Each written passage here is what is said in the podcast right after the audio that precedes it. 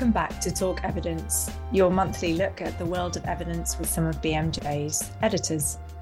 After our recent listener request, we're feeling a bit inspired to pick some more non COVID related core clinical topics this month.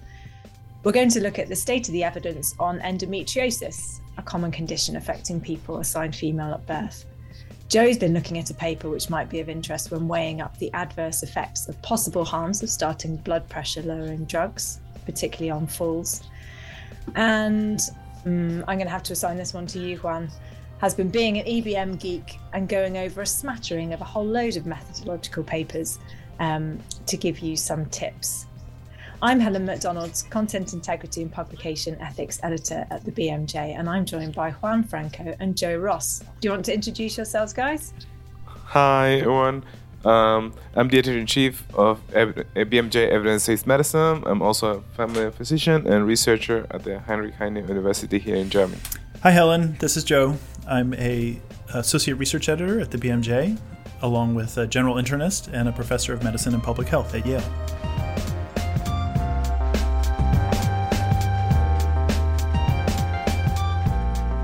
Joe, you're going to start us off this month by looking at adverse effects um, or predicting adverse effects, maybe of starting blood pressure lowering drugs.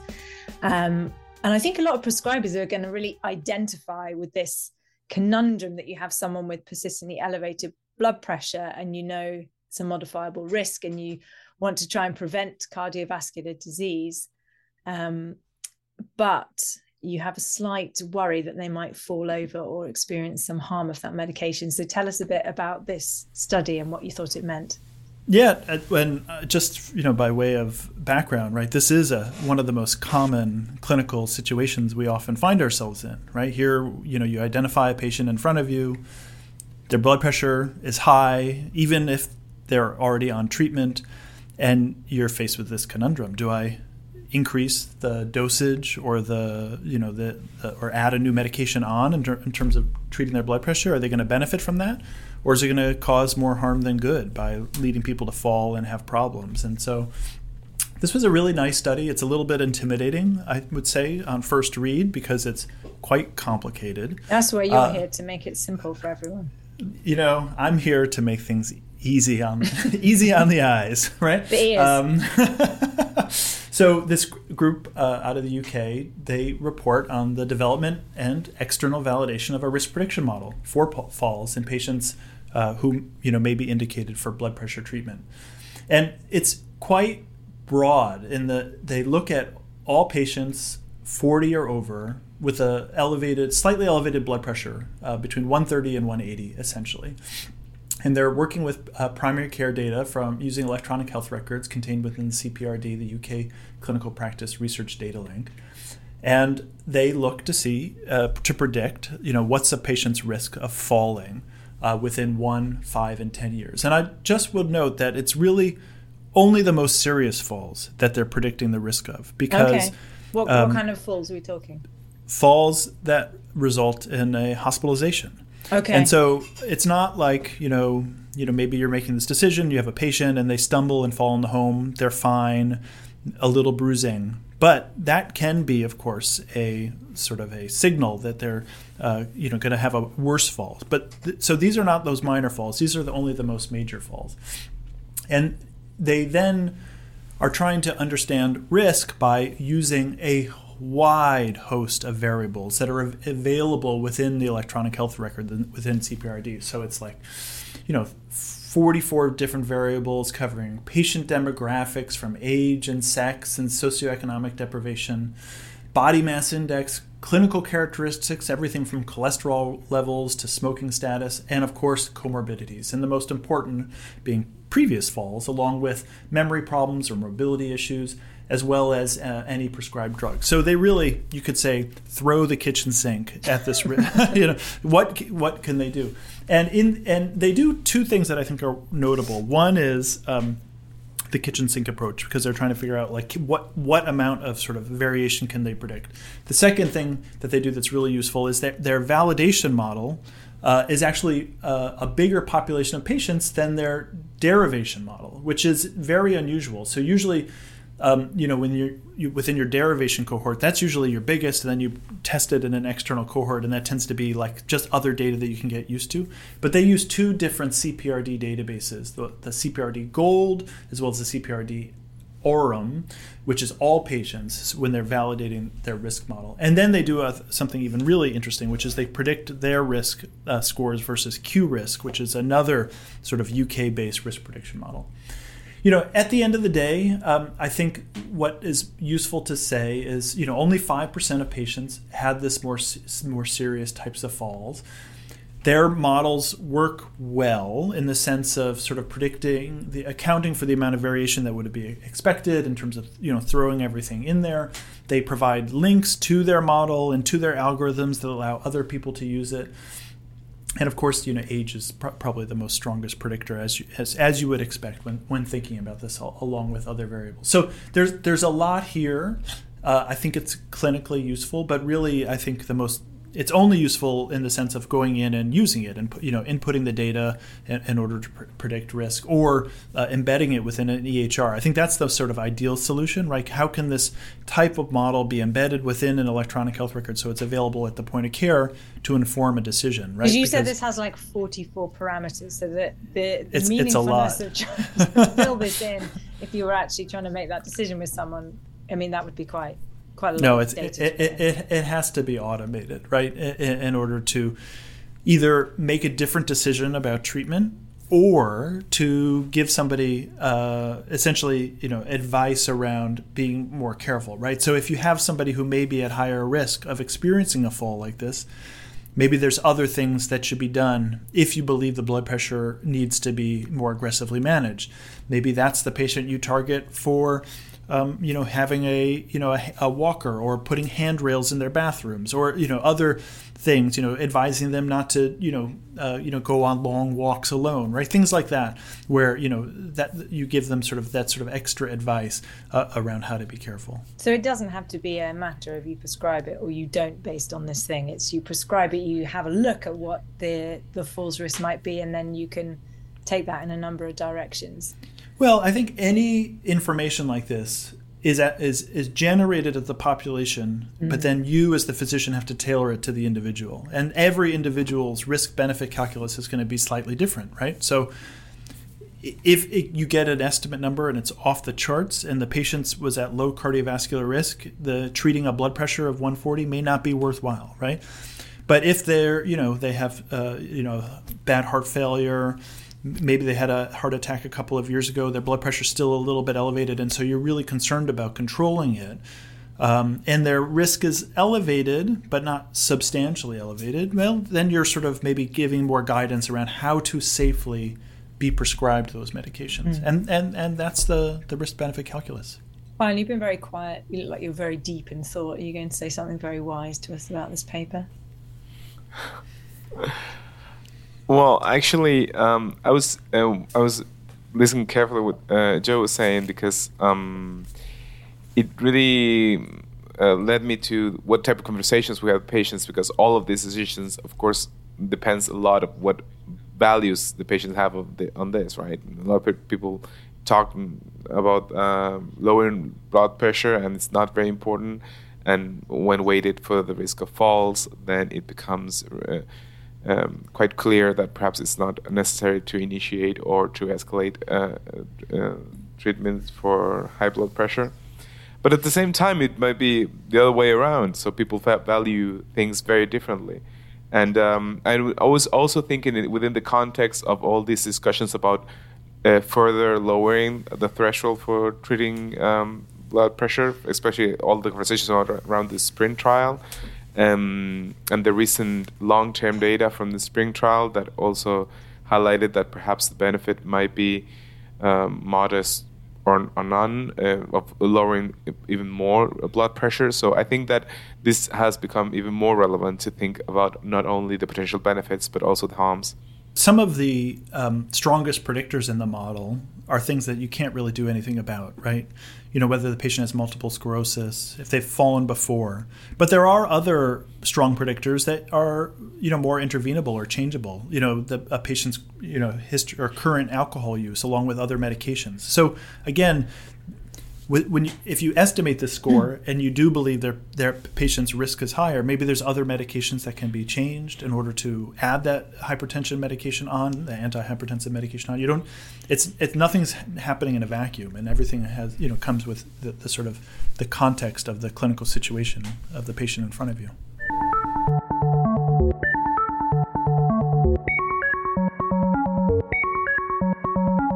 Next on our agenda for this week is endometriosis. Um, this actually isn't a research paper, it's a state of the art clinical review published on the BMJ. And I really like these um, deep looks into uh, topics with, with a really lovely summary of all of the evidence available. And I um, I hadn't learned anything about endometriosis for ages, so I was I was genuinely very um, interested to to read this and to update myself in general um, and uh, learn some interesting things, which I thought I'd share with you. You you may already know all of these things, um, although Juan and Joe's faces looking at me on Zoom suggest that maybe they don't yet, but maybe some of our listeners do. Um, but they know that it's common, right? You know it's common, don't you? Um, and, and this state of the art review outlines that um, endometriosis affects about 10% of women during their reproductive years. Um, and, and it affects their, can affect their life quite, quite broadly. Often it starts in adolescence, and it says about half of people who are diagnosed with endometriosis experience pain um, as far back as that. Um, but then um, there are lots of symptoms and conditions linked to endometriosis, all of which more or less happen in and around the pelvic abdominal area. And I thought it was a useful one to pick out because it's it's a, a condition that's going to interact with a lot of both general and specialist healthcare providers um, who treat um, biologically female patients of all different ages. And the authors are really upfront about the problems that they faced writing this review, which I think mirror the problems that you face in clinical care, which is that there's an awful lot of uncertainty here. And I was kind of, I was actually quite shocked at how little data were available um, on this condition and how it pervaded really all of the areas of our understanding of it. So there was a lot of uncertainty about what caused it, how common it is, how we should diagnose it, how we should treat it, what you should expect over time. Um, and they highlight really a a key thing was that the lack of a non-invasive diagnostic test creates a kind of insurmountable kind of diagnostic barrier and, and, and difficulties in clinical care. And that seems to also be creating a lot of problems with um, with the generation of evidence here as well.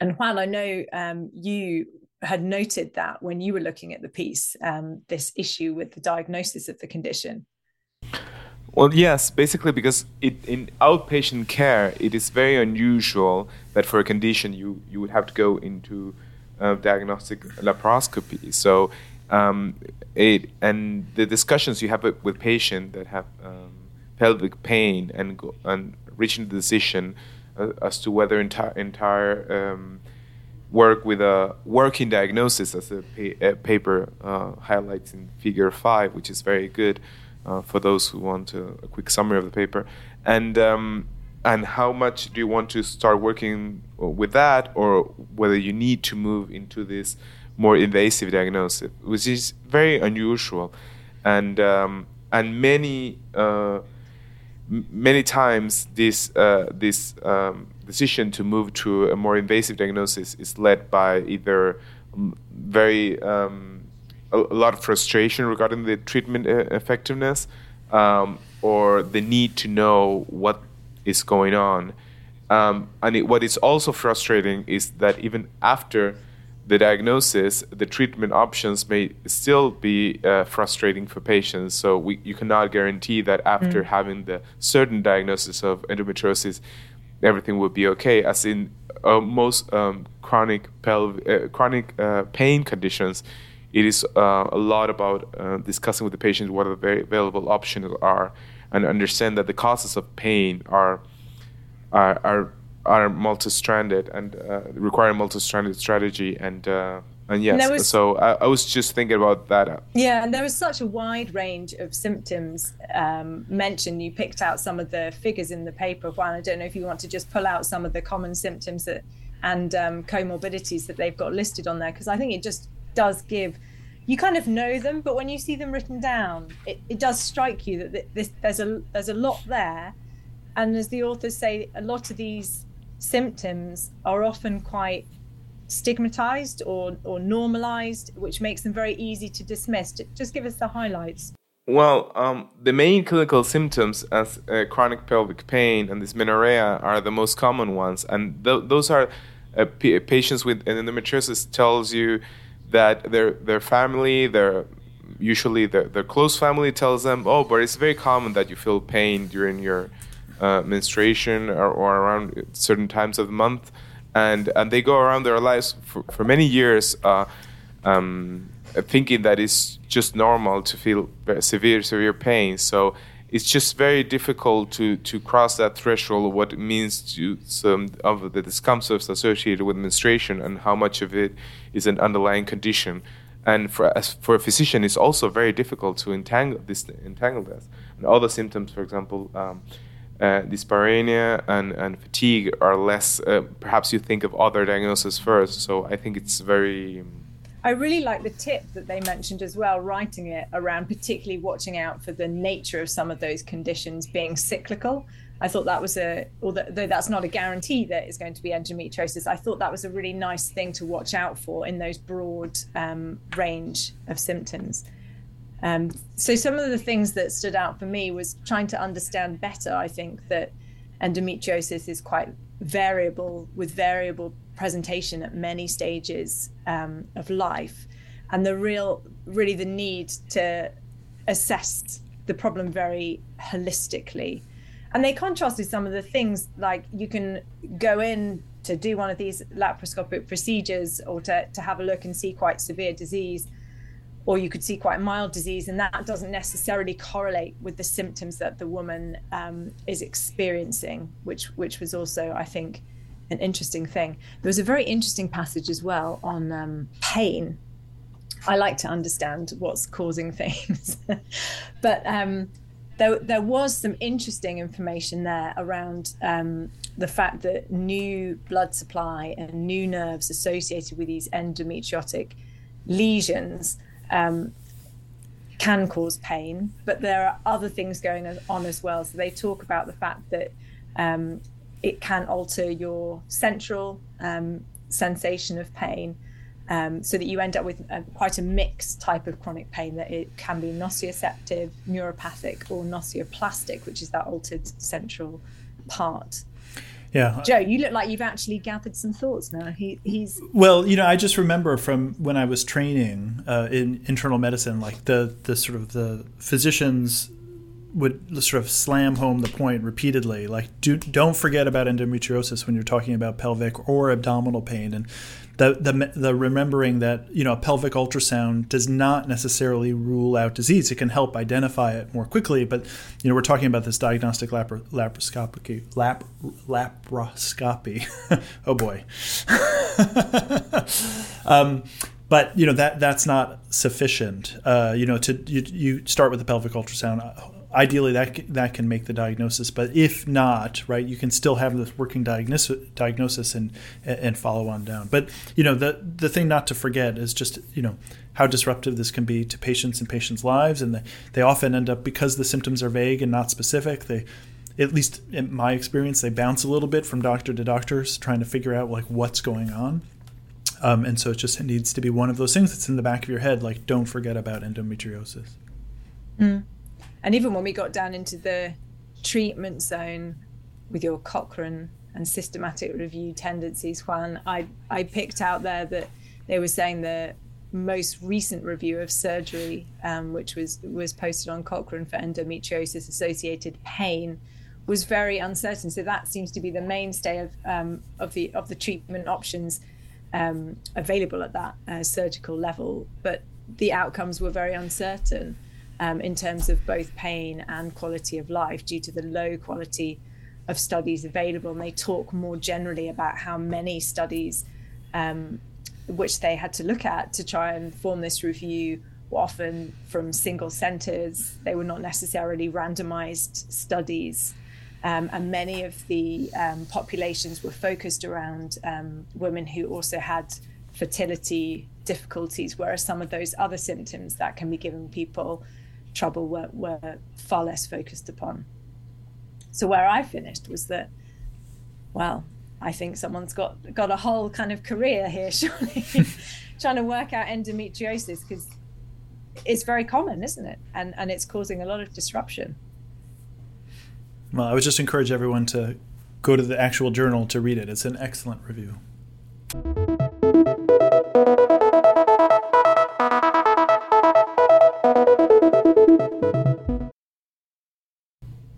So finally, to our kind of, uh, I'm going to call this one section on EBM geekery uh, via the lens of COVID uh, broadly.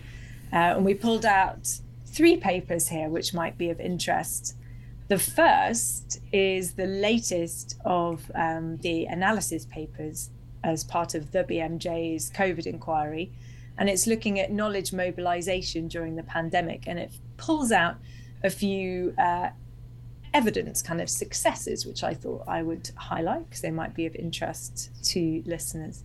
One was they pulled out the concept of adaptive trials, which were done during COVID. So instead of being entirely pre specified and very linear in their nature, the idea of having trials that could be revised in light of changes. And we saw things like new treatment arms being added in and particular subgroups of patients being investigated more carefully, um, which also comes with some challenges that um, you need to fund that kind of uh, work and explain it and carefully think through how you're going to make decisions and ensure that the trial's still of high quality and you're not just meddling with uh, meddling with your science. But that was uh, that was an area that was really pulled out. I don't know uh, if either of you had any involvement or thoughts about adaptive trials over the pandemic. I've not run any adaptive trials.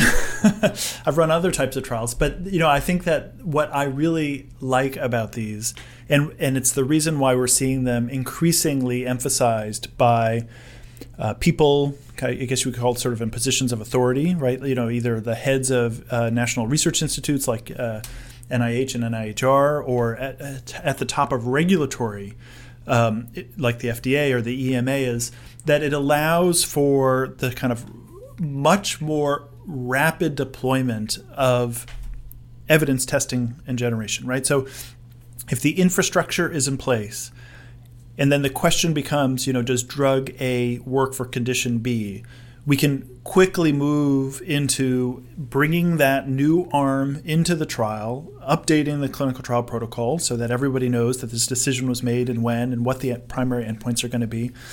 And the trials themselves are already embedded within existing data networks so that for the most part, things don't need to be done differently in the sense of we don't mm. need hmm. to meet with uh, patients you know for a long time prior to their enrollment all of the data that's needed is already there in the electronic health record we don't have to contact patients repeatedly over the course of their participation in the trial because you know the data on their endpoints and the outcomes are going to be extracted automatically. This works exceptionally well in the inpatient setting.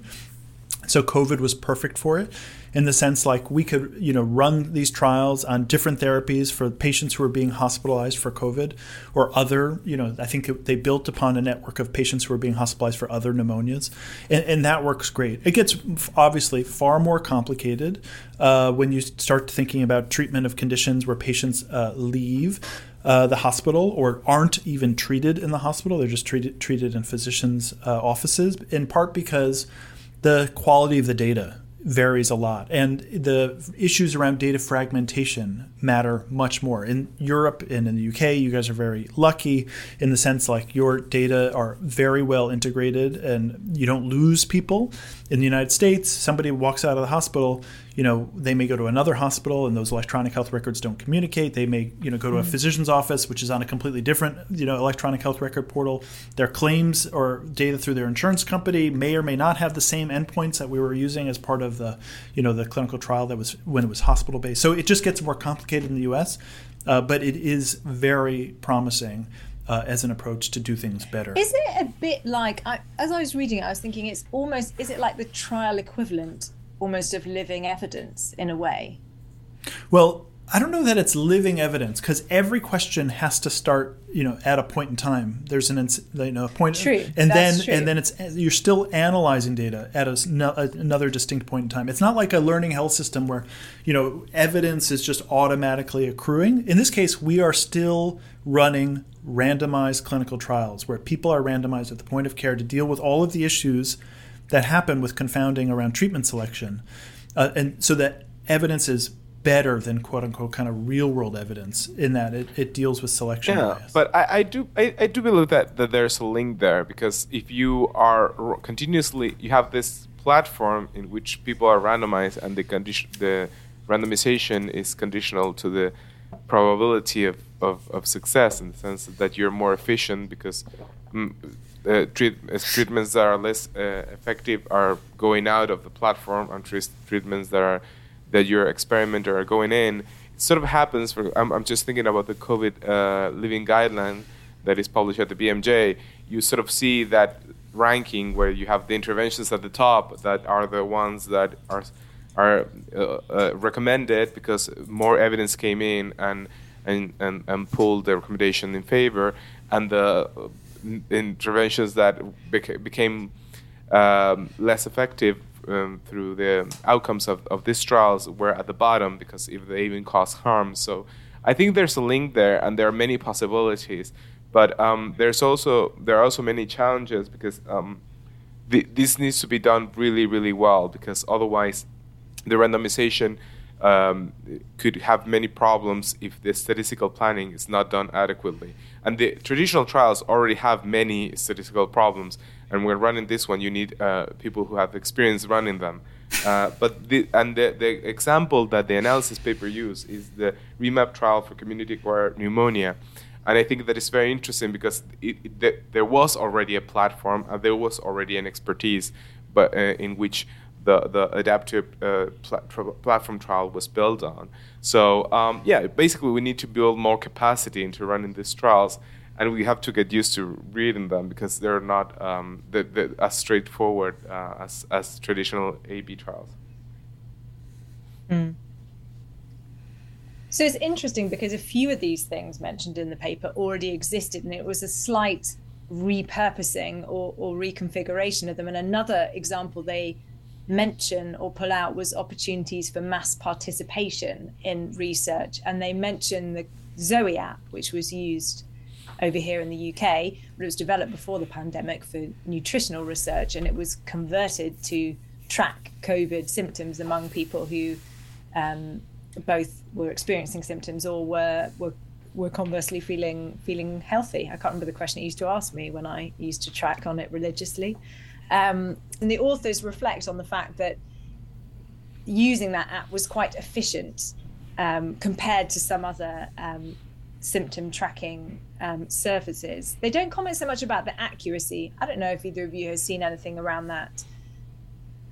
Well, I, I think we're about to enter into a phase of sort of explosive participation in research through apps like this. And back in the day, um, you know, people would participate like by, you know, uh, being on websites, right? I'm uh, like the PatientsLikeMe forum, where people would talk about the symptoms they were experiencing from their disease, and that information could be leveraged uh, to better understand disease pathology. I think there, we're going to see many more of those, and I think there's a lot of work that though that needs to be done in order to make sure that they work and to better understand not so much as their accuracy, so much as their validity. Like, because we know that you know everyone who signs up to participate in something on day one is not going to continue to participate through day 10 or day 30 what are who are the types of people who are going to continue to participate? Well how does that bias the data? How can we still then use the data? As an example actually i'm i'm working with the fda on a very large study to try to understand like trajectories of pain among people who were started on an opioid for a new condition. And we're using a similar type of app uh, called Hugo that allows patients to aggregate their health record data, but more importantly, to get questionnaires, uh, you know, daily at first, and then weekly, and then monthly, um, and to that will, you know, leveraging those data will give us a much better sense of, you know, what happens to somebody who's treated with an opioid for pain? How often do they use it? Are they still? What else do they do to treat their pain? And it's very similar to the Zoe app that was leveraged for COVID. Like if patients were diagnosed with COVID, well, what were their symptoms? How long did they persist? Did they take other treatment? And what we're finding in our study, of course, is that human beings are fallible. They stop answering the questions, no matter how genuine they are at the moment of participation. And so, you know, what does this mean? How are the data still, you know, useful? And it's going to be trickier to think about these apps as part of clinical trials as opposed to being a part of observational registries in the sense of like we have they, they're enrolled we're learning something from the people who continue to respond to the surveys but it's harder when we're utterly dependent on those data to make a decision of you know is a mm. better than b for the treatment of you know disease mm. d yeah, and that's one of the things that the authors do reflect on. They say that the Zoe app showed potential of recruiting the public for symptom tracking as part of routine infectious disease surveillance and perhaps providing early warning signals. And as you say, Joe, it's a different thing, isn't it? Getting some early signals that w- which might be followed up with other work as opposed to trying to make kind of decisions about whether a treatment works or not based solely on those uh, data. And, and there may be thing, there may be other there may be certain conditions where people stay very engaged or continue to yeah. like and, and and in that case it's very useful to be you know use these apps as part of clinical trials. But in others where anyone you know the app is just advertised, anyone could just jump on and sign up. There's going to be you know dropout, and we just have to understand what that means. Yeah, not only that, but the, the, the, idea of, of sampling in the sense, I think that the, the, the concept we're, we're, mm, we're going around is sampling. It's not the same if you run a study, if, you recruit someone, sign informed consent, and then the app becomes a way for the patient to collect, uh, to give their data, and, and and thus it doesn't. The patient does not have, need to travel to a health care facility or a research center to fill up some paper-based forms and making them uh, their life a little bit easier which I think we're all, all agree that there's great value on that, although you also have this problem of people not filling out the forms anyway. But the other thing is people being recruited via an, uh, an app in a non probabilistic uh, way, then you would never understand how representative are those results with the general population. And perhaps these were one of the problems that some of these app based studies had, because basically going in required. Um, could could be a biased selection of sampling. Right. But I think we can all agree that moving towards patients being able to respond to surveys in their home through email or text is way better than making them come back to the hospital or the physician's office. We just have to work on how to do it as well as we can. Absolutely.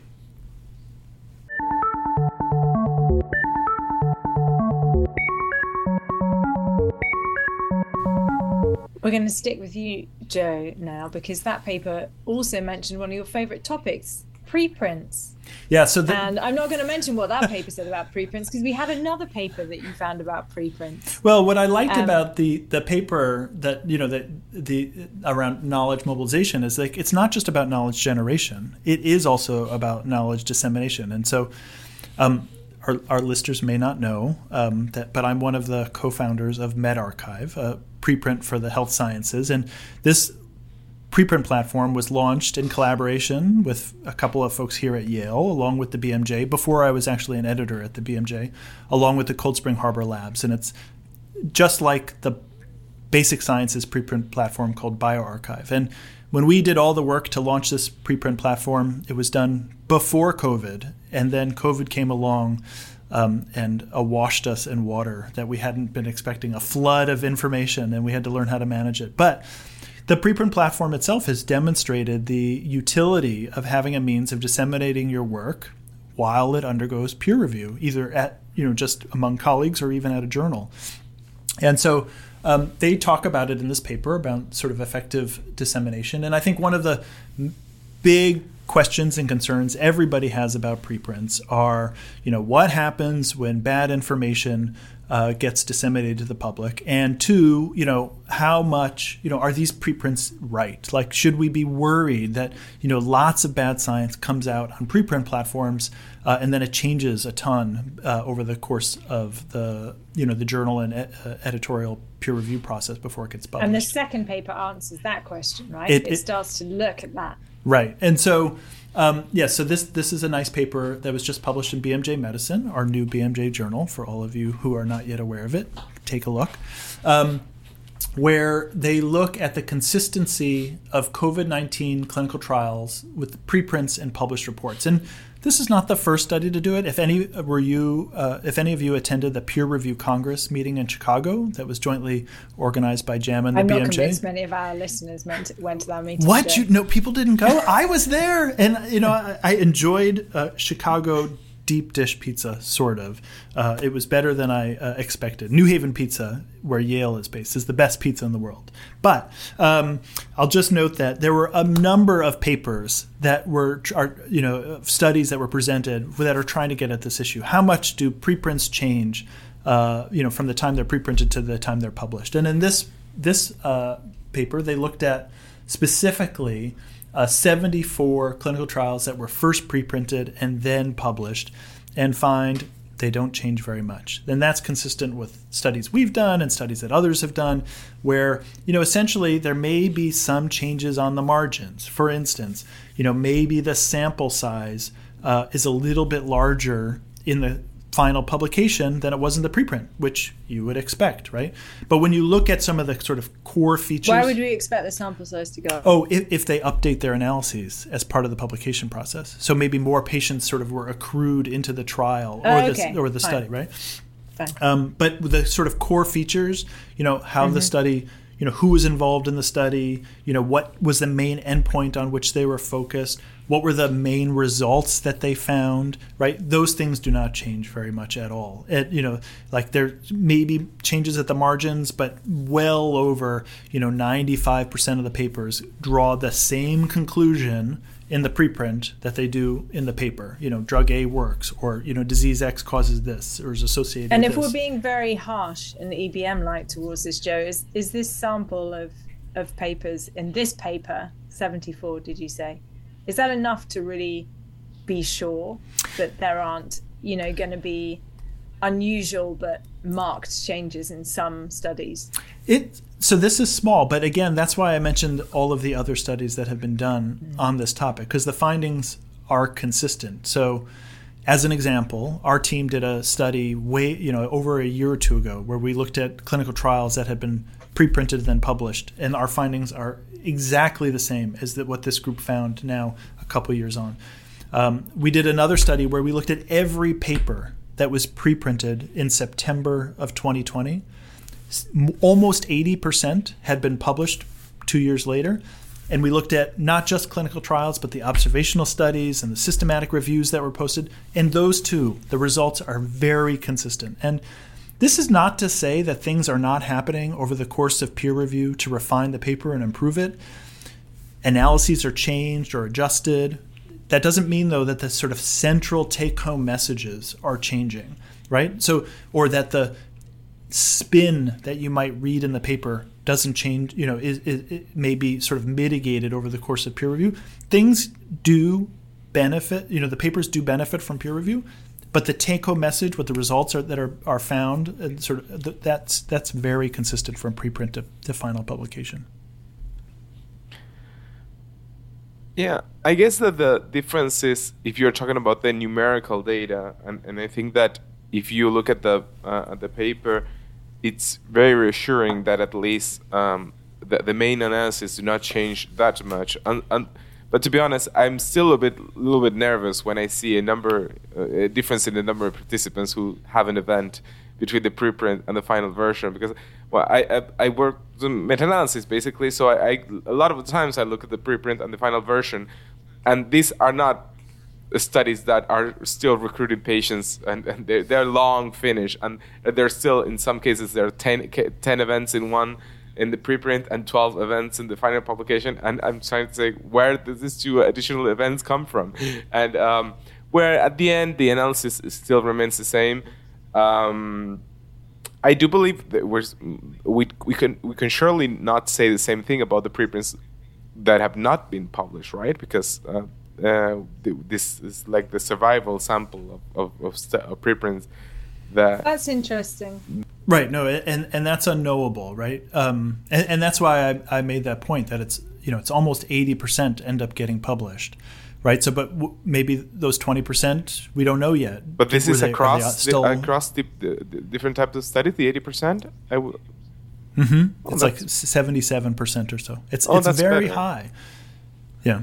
The, the, but you know the, you know we don't know what's happening with those that other quarter, right? Are they just uh, never going to pursue publication? Are they have they been roundly rejected for being terrible papers? You know, one doesn't know. But the point being, as the scientific community, we can kind of be a little bit assured that the utility of preprints is not leading to sort of massive problems down the line, and that the information that's there as a preprint for you as a individual scientist to learn from it like th- that that's that's very valuable. And and what these papers consistently show is that it speeds up by approximately six months, longer depending on the types of paper that it is. And so in this one, it was clinical trials, and there was a, essentially six months between the preprint and the publication. And you know that can be valuable uh, to, in terms of a professional guideline that's meeting and trying to pull together information, or a, a meta analytic team that's aggregating info to have it sooner. And but you know we're we're all learning around how to sort of think about and incorporate preprints uh, into the sort of the health science research infrastructure.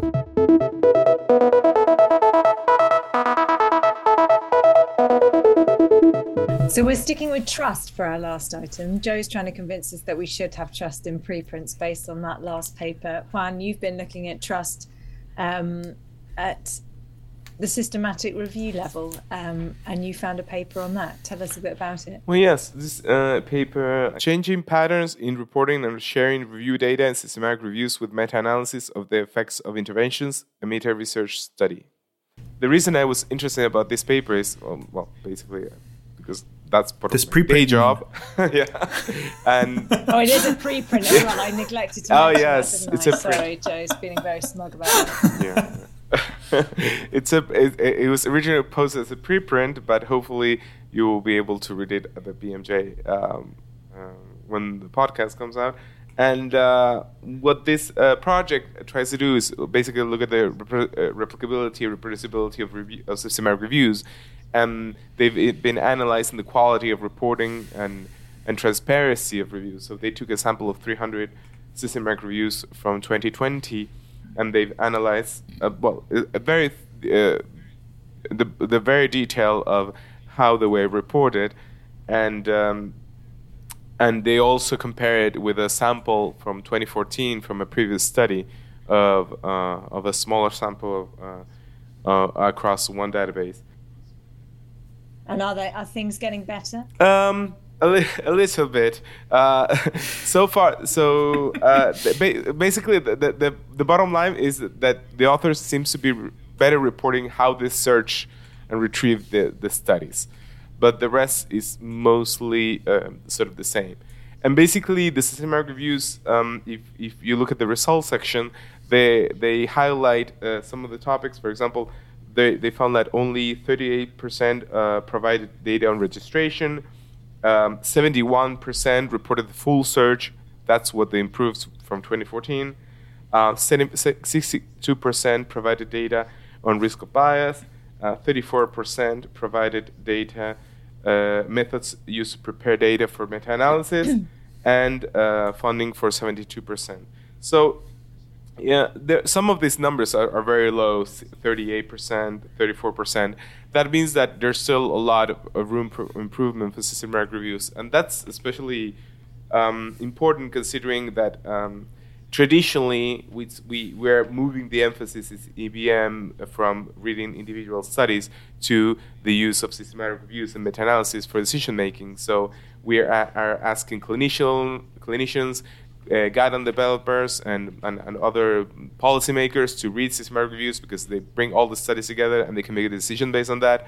So um, basically, we need them to be top-notch quality, and um, and basically that bring, brought me to the. Um, I'm, that, I'm, not sure if you're familiar with the AMSTAR 2 um, tool that was also published at BMJ in 2017, and I'm going to bet Juan that many of our listeners are not familiar with that tool. Okay, but you can you you you should tell them briefly what it uh, what the aim is. I, I, think we should ask our listeners to tweet at Helen if they went to the peer review congress or are familiar with the AMSTAR tool. I think I'll win that poll. and so, um, so basically, the AMSTAR two, um, I'm, I'm, it's a it's a tool to appraise uh, uh, systematic reviews, and he has 16 items. But I'm not going to read all of them. I just think that there are a couple of items that what is called critical domains that I sort of mentioned already. One has to do with whether the systematic review was um, uh, was had a protocol registered because they had plans of how to synthesize the evidence before uh, doing uh, the systematic review. Uh, the, and so this is giving you reassurance as the reader that they haven't just been manipulating all this data and coming up with something that suits them. They've set out what they were going to do and they've done what they said they were going to do. Yeah, especially because one of the purposes of the systematic review is trying to get all the evidence for a focused question. And if you tweak your question in terms of what you're including and excluding, the results would be substantially different. There's another core criteria that has to do with the list of excluded studies that are very close to the topic, but, but we excluded them for valid reasons. So you can check for yourself whether those studies would have been worthwhile including. Um, and one of the items is the adequacy of the search strategy. That is the, the what this study uh, published now at the BMJ is shows that it has improved uh, throughout time. So basically, I invite everyone to read the AMSTAR 2 and the summary of these core items uh, so they can screen a systematic review and figure out uh, whether it's good for them or not.